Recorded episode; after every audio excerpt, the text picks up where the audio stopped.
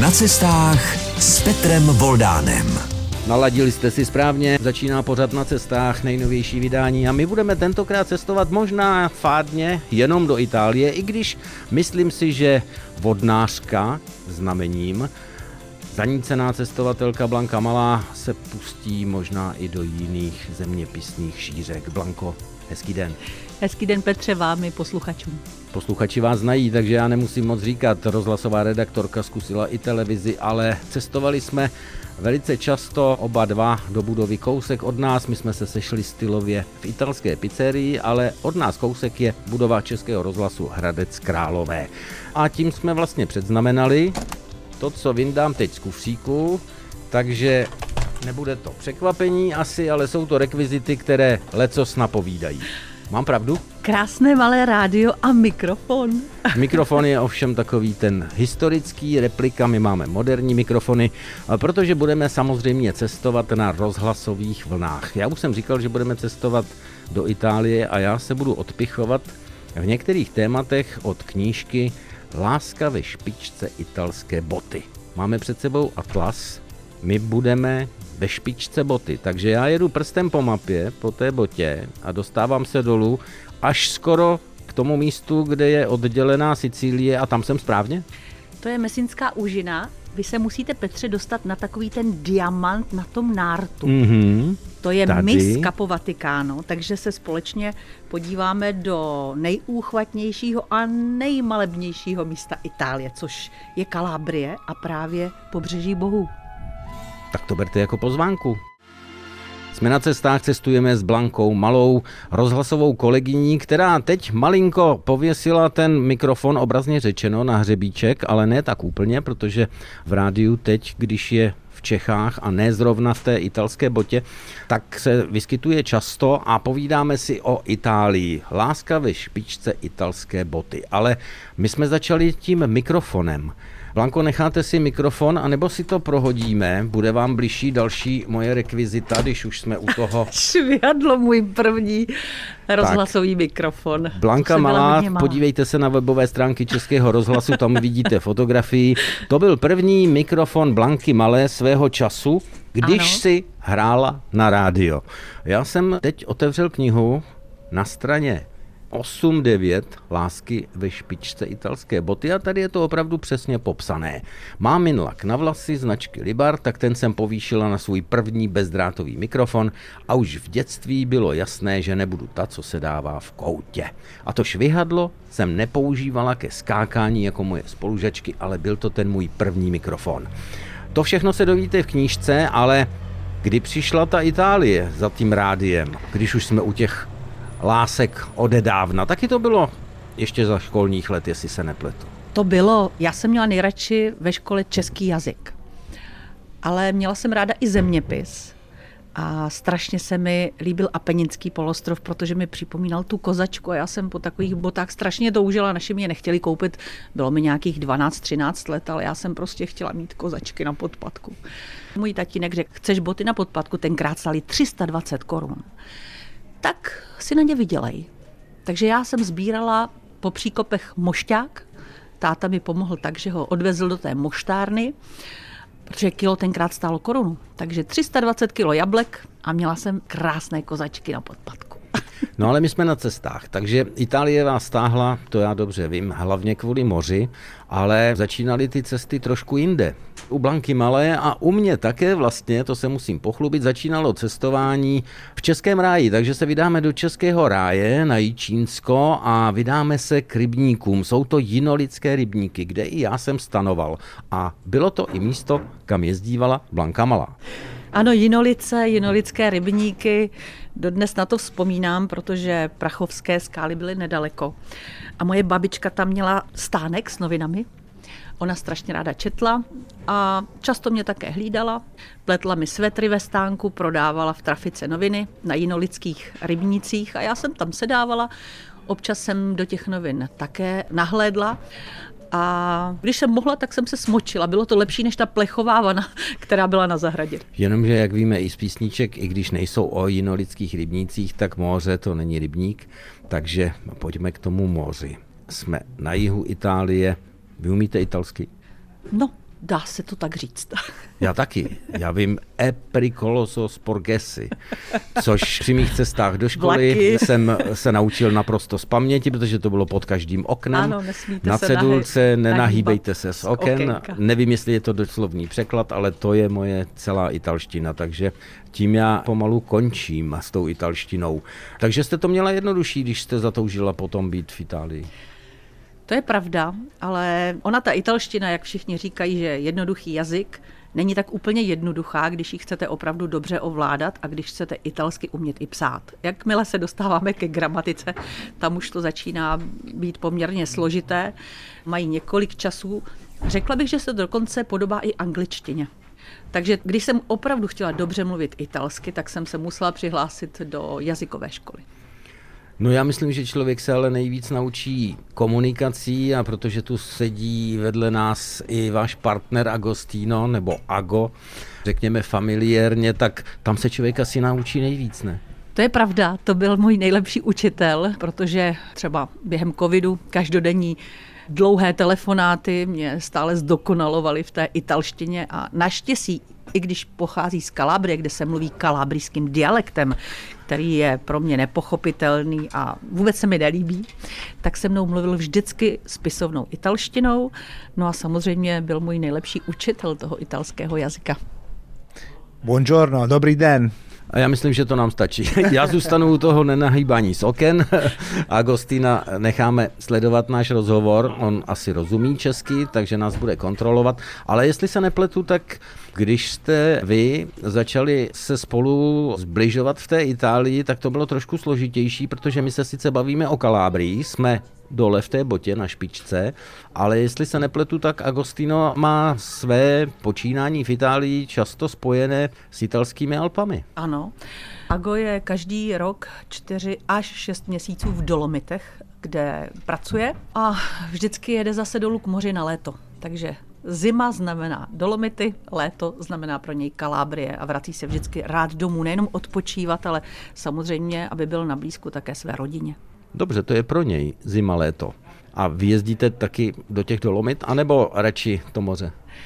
No já myslím, že jsem si splnila úžasný sen, který má spousta lidí. Nádherné velehory a nádherné moře. Takže já to takhle střídám. V létě jsem u moře a v zimě v Dolomitech. Kombinace hory moře je úžasná, ale já si myslím, že přece jenom to moře je pro Blanku bližší, aby taky nebylo. Pohybujeme se v místech, která patří k nejčistším plážím v Evropě. Nějaké modré vlajky dokonce to pobřeží získalo, takže tam to je asi úžasné. Je, protože díky té poloze v samé špičce toho Apeninského poloostrova, kde je absence průmyslu, tak tam se těží především z té nádherné přírody a z těch čistých pláží. Myslím si, že jsem projela Řecko a spoustu přímořských oblastí, ať už v Portugalsku, v Turecku a tak dále, ale nenašla jsem nikde krásnější moře, než je na Capo Vaticano.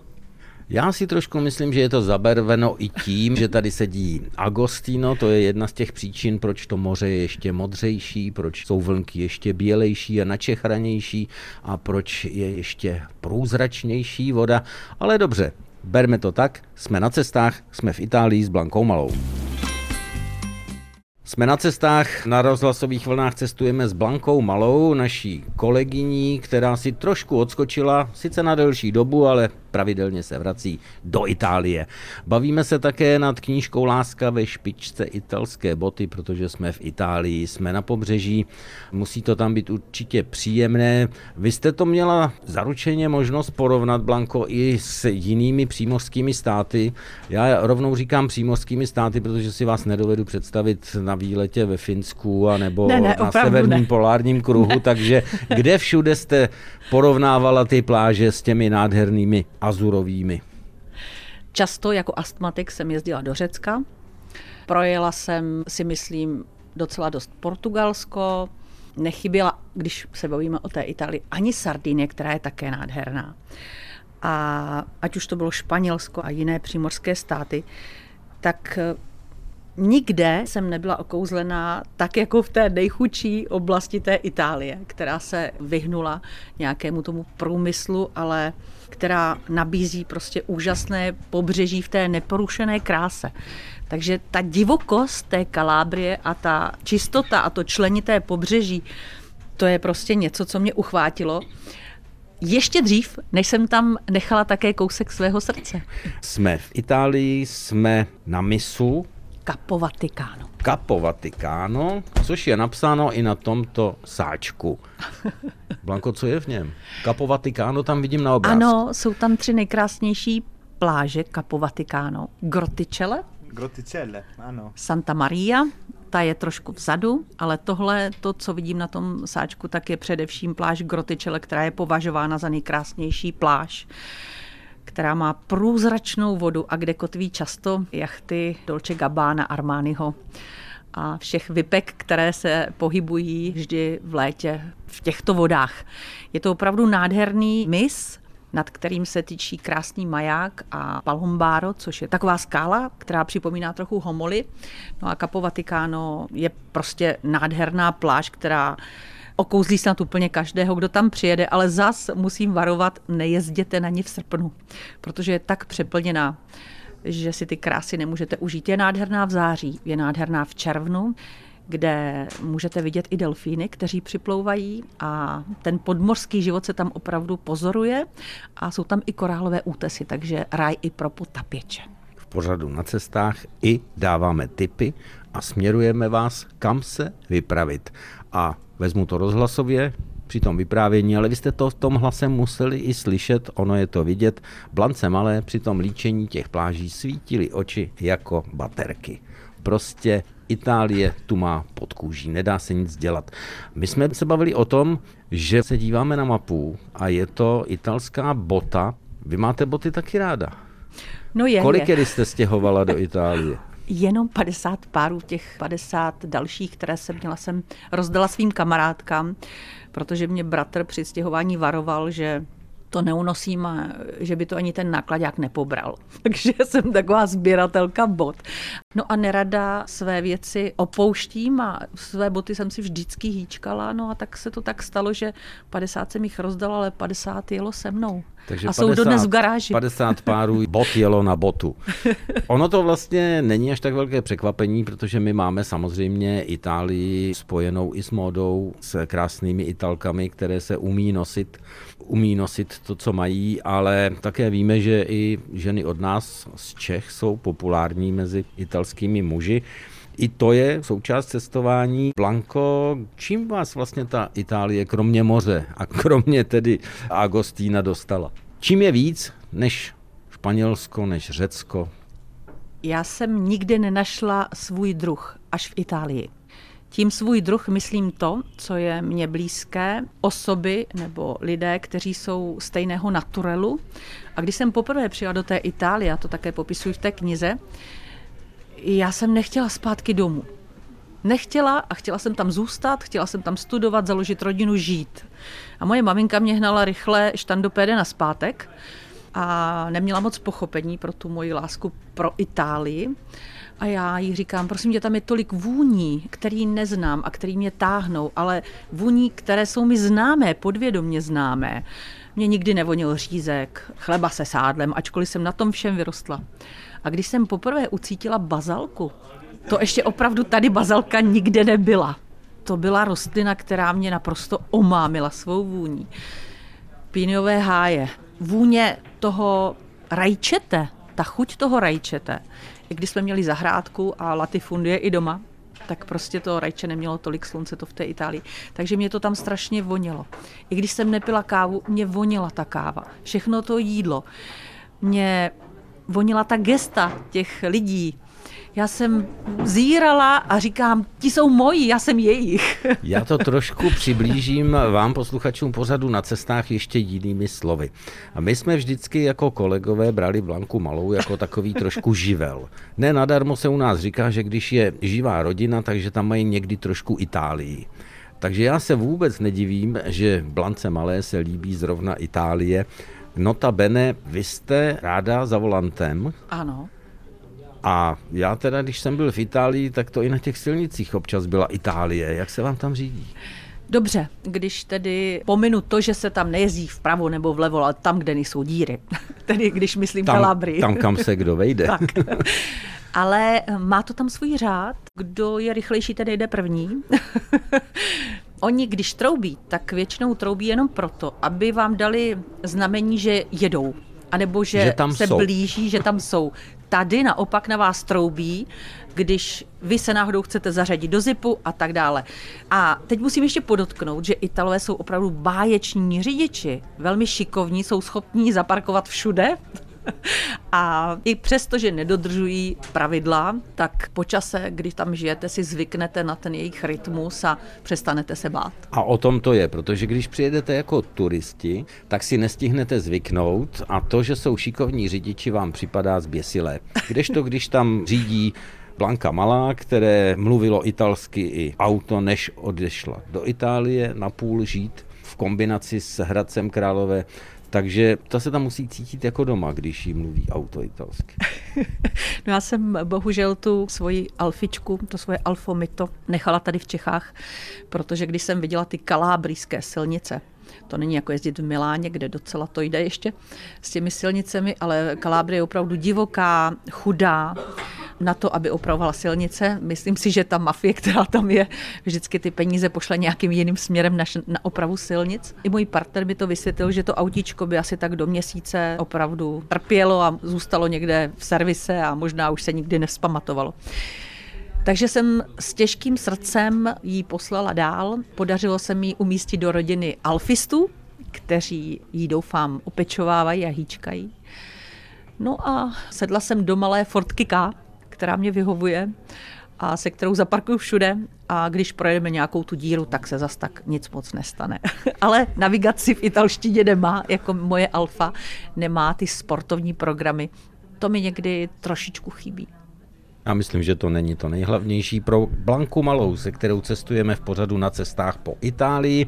Vy možná čekáte, kdy už se dostane trošku na gastronomii, protože s tím máme spojenou Itálii. My máme ale spojenou i s kávou, takže vy si klidně teď při písničce udělejte kávu. My o ní požádáme taky, protože já jsem sebou přinesl další příspěvek z kufříku šálek na co jiného než na espresso. To je šálek, který je z New Yorku, kam právě do tohoto Café Reggio přinesli první velký přístroj na vaření kapučína právě Italové. Takže dáme si italskou a necháme si udělat tu kávu. Jsme na cestách a cestujeme po Itálii, hlavně po špičce italské boty s Blankou Malou. Po špičce proto, že to je i součást názvu knížky, kterou Blanka Malá já s údivem zjišťuju, nebo jsem zjistil, dala dohromady za tři měsíce. To ano. je taky takové italské tempo trošku. No, pro mě to bylo také překvapení. Mně to trvalo díl, ale já jsem před písničkou navnadil posluchače pořadu na cestách jednak na tu kávu. Máte ráda espresso? Mám, já jsem do svých 55 let nepila vůbec kávu. Vážně? Vážně. Začala jsem jí pít, až když jsem měla nějaký zdravotní problém a doporučil mi to lékař. No a pak už byla ta Itálie a tam už to nešlo být bez kávy, protože ta vůně a to ráno, které je s tím spojené, jsem chtěla také zažívat, takže jsem propadla kávě až v mých 55 letech. Nikdy není pozdě, musím potvrdit a hned je to naše povídání zase příjemnější. Už nám tady i ta káva zase voní, takže je to fajn. Ale gastronomie. Vyndám jednu rekvizitu, která Spaghetti. je vám všem blízká. U přijímačů určitě jste je i dělali. Je to veliký rozdíl jít na špagety v Itálii a u nás? Je. A úplně největší rozdíl je, když si pastu uděláte doma, pastu fresku. To znamená, když člověk vyndá rekvizity, jako ano, je prkínko ano, tak. a má k tomu i váleček, ale to není ten správný. To ne. Musí být takový ten dlouhánský dlouhý, jako tyčka. Útlý a dlouhý jako tyčka. A když ho nemáte, tak poslouží i násada od koštěte. Násadou od koštěte dělat těstoviny italské, to jsem ještě neviděl.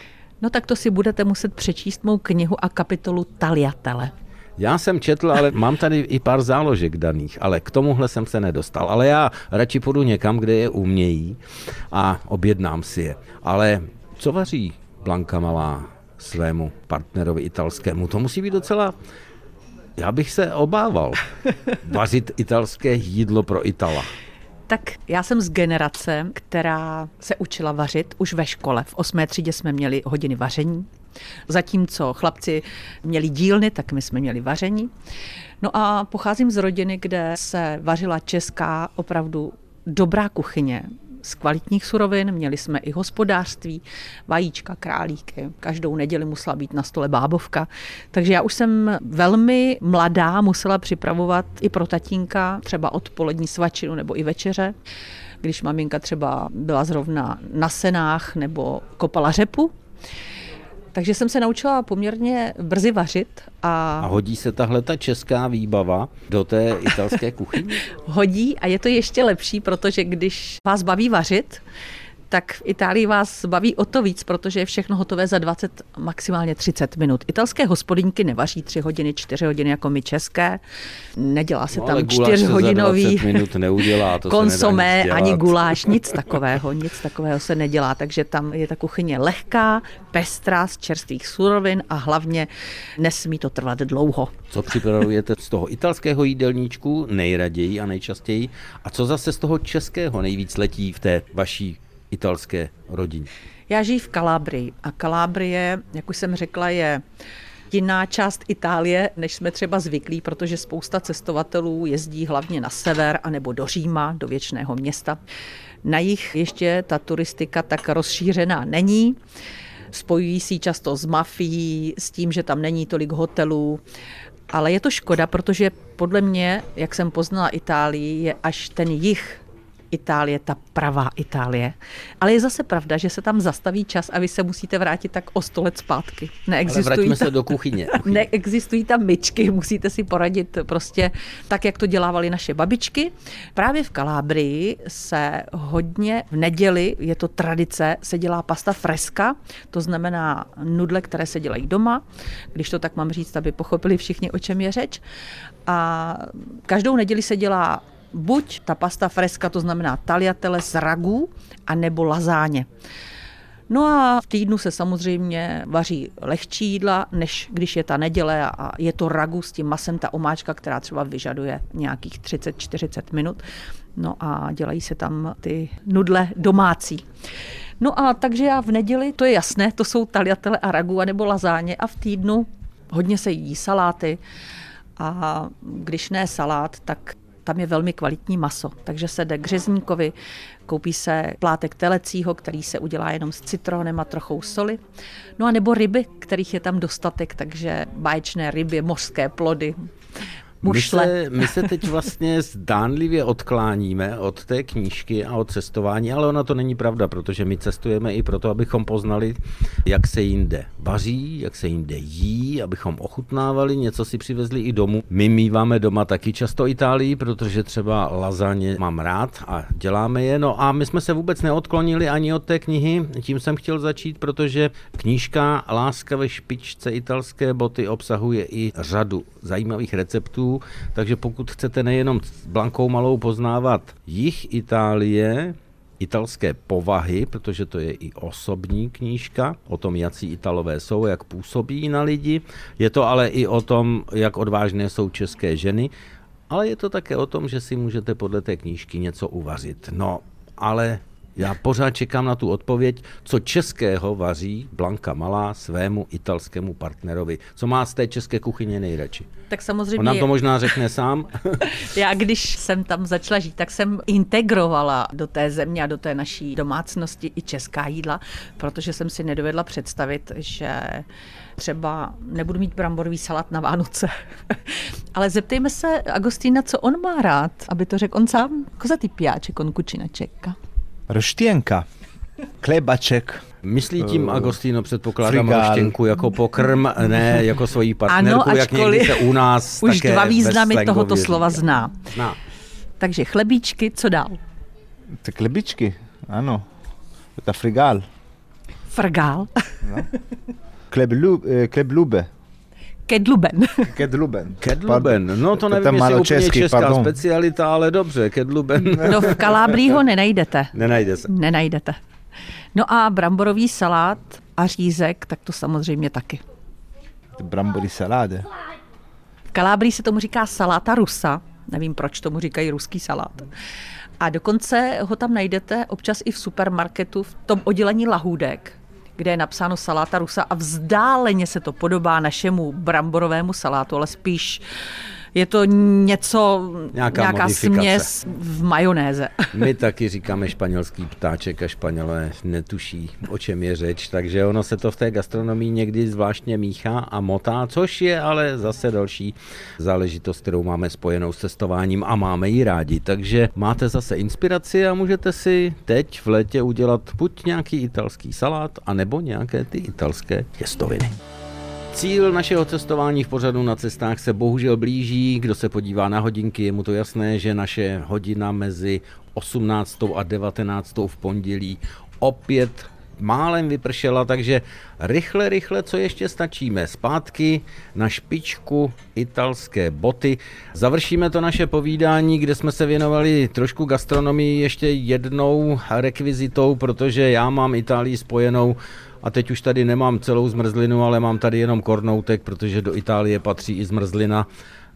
Blanko, ujíždíte taky na zmrzlinu? No, na tomhle kornoutku se zmrzlinou, který jste vytáhl ze svého magického kufříku, ne. Ale díky Kalábrii ujíždím na zmrzlině, která se jmenuje Tartufo. Přibližte nám to, jsme v rádiu. Je to zmrzlina, která pochází z oblasti Pico nebo z městečka Pico, které je od nás asi 30 kilometrů a je to zmrzlina. pizzu a ne zmrzlinu, podle názvu. Je to zmrzlina, která má tvar veliké koule a vevnitř je tekutá čokoláda. Když přijete do Kalábrie, tak to musíte vyzkoušet. Teď už ji prodávají v různých místech Kalábrie, ale já jsem si zajela do té nejstarší cukrárny právě v tom Pico, kde vznikla. Také jsem šla po té legendě, nebo po tom, kde se to vlastně vzalo a bylo to hodně zajímavé. S Agostínem jsme se opravdu udělali výlet do toho městečka. Objevili jsme tu cukrárnu a dozvěděli jsme se spousta věcí, že vlastně vznikla, když tam měl přijet princ a cukráři připravovali všechny možné lahůdky a ten cukrář z této nejstarší cukrárny v Pico už neměl moc zajímavých ingrediencí, ale dostal nápad, že upatlá zmrzlinu čokoládovou a z lískových oříšků v ohromnou kouli, do které dal trochu té tekuté čokolády a likéru strega, což znamená čarodejnice, Teď už ten likér vůbec neseženete, to bylo před mnoha, mnoha lety. A dává se tam ještě? Teď už ne. ne to je škoda. A udělal tu kouli, Tenkrát ještě nebyl let, takže ten let musel přinést z hor, z oblasti Národního parku Sila kde tedy mu ten let pomohl, aby to udržel v té zmrzlé podobě.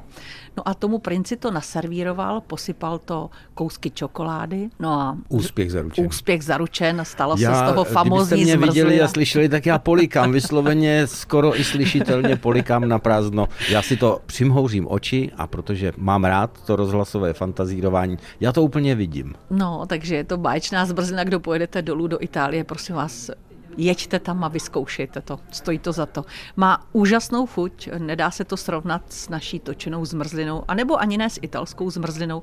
Je to něco speciálního kdy se vám opravdu všechny ty vaše chutě, vůně, chuťové buňky rozespívají. My jsme úplně rozespívaní s Blankou Malou v Itálii. To jsou přesně ty momenty, které máme na cestování rádi. Jsme na cestách, ale abychom jenom nedebužírovali v Itálii, tak samozřejmě Itálii máme spojenou se spoustou památek. My známe ty nejhlavnější v těch nejvyhlášenějších turistických enklávách, ale z té Kalábrie, co tam můžeme vidět? Jestliže pojedete do Kalábrie, tak prosím vás navštivte Tropeu, která tak trošku může za to, že já jsem v Itálii, protože tam jsem zamířila do ikony té Kalábrie, což je kostelík, který je považován opravdu za jednu z nejkrásnějších památek v Kalábrii. Je na skalním útesu Nahoře na skále je tam jedna taková uchvatná dřevěná krabička, do které se hází přání a já jsem si přála a pak se to i plnilo. A je to nádherný kostel, který byl už v nějakém sedmém století první poustevnou a teď je to po několika přestavbách nádherný napůl kostel, napůl zámek s úžasnou okolní zahradou, ze které můžete vlastně pozorovat to vlaštovčí město Tropea, které je na skále. San Leonardo, se jmenuje ta skála. No a v tom samém městečku pak samozřejmě můžete se toulat těmi malebnými uličkami, kde je františkánský kostel, spousta paláců ze 17. století, No a tam určitě můžete zažít tu pravou italskou atmosféru a tam se určitě zastavíte v čase. My bychom se zastavovali rádi, ale čas nás tlačí. My se nedostaneme ani k tomu, abychom blíž popsali třeba další oblíbené místo nebo objekt, jak vím, Blanky Malé. Když řeknu Stromboli, je to jasné, nebavíme se o naší kapele, Michal Pavlíček, Basiková a tak dál. Bavíme se o Sobce, ano, vidím ji ze zahrádky. A když je hezké počasí, protože jsme blízko Sicílie, jsme zhruba ani ne 200 kilometrů od Sicílie, tak když je hezké počasí, tak já ze zahrádky vidím nejenom Stromboli, ale všechny eolské ostrovy, které vystupují většinou na večer z moře, jako takové krásné kopečky. No a když se podívám na levou stranu od té Stromboli z mého pohledu, no tak vidím samozřejmě Sicílii a nádhernou Etnu.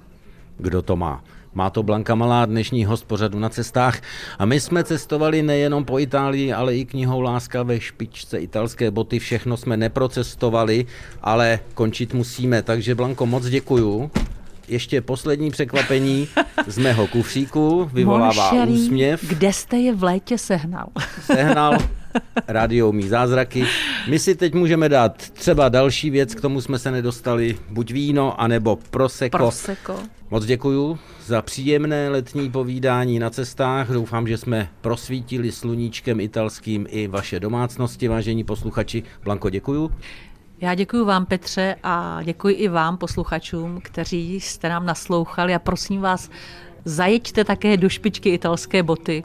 Je nádherná a poznáte opravdu tu pravou Itálii. Říká Blanka Malá a s vámi se loučí Petr Voldán, který se s vámi těší opět za týden v pondělí po 18. hodině naslyšenou.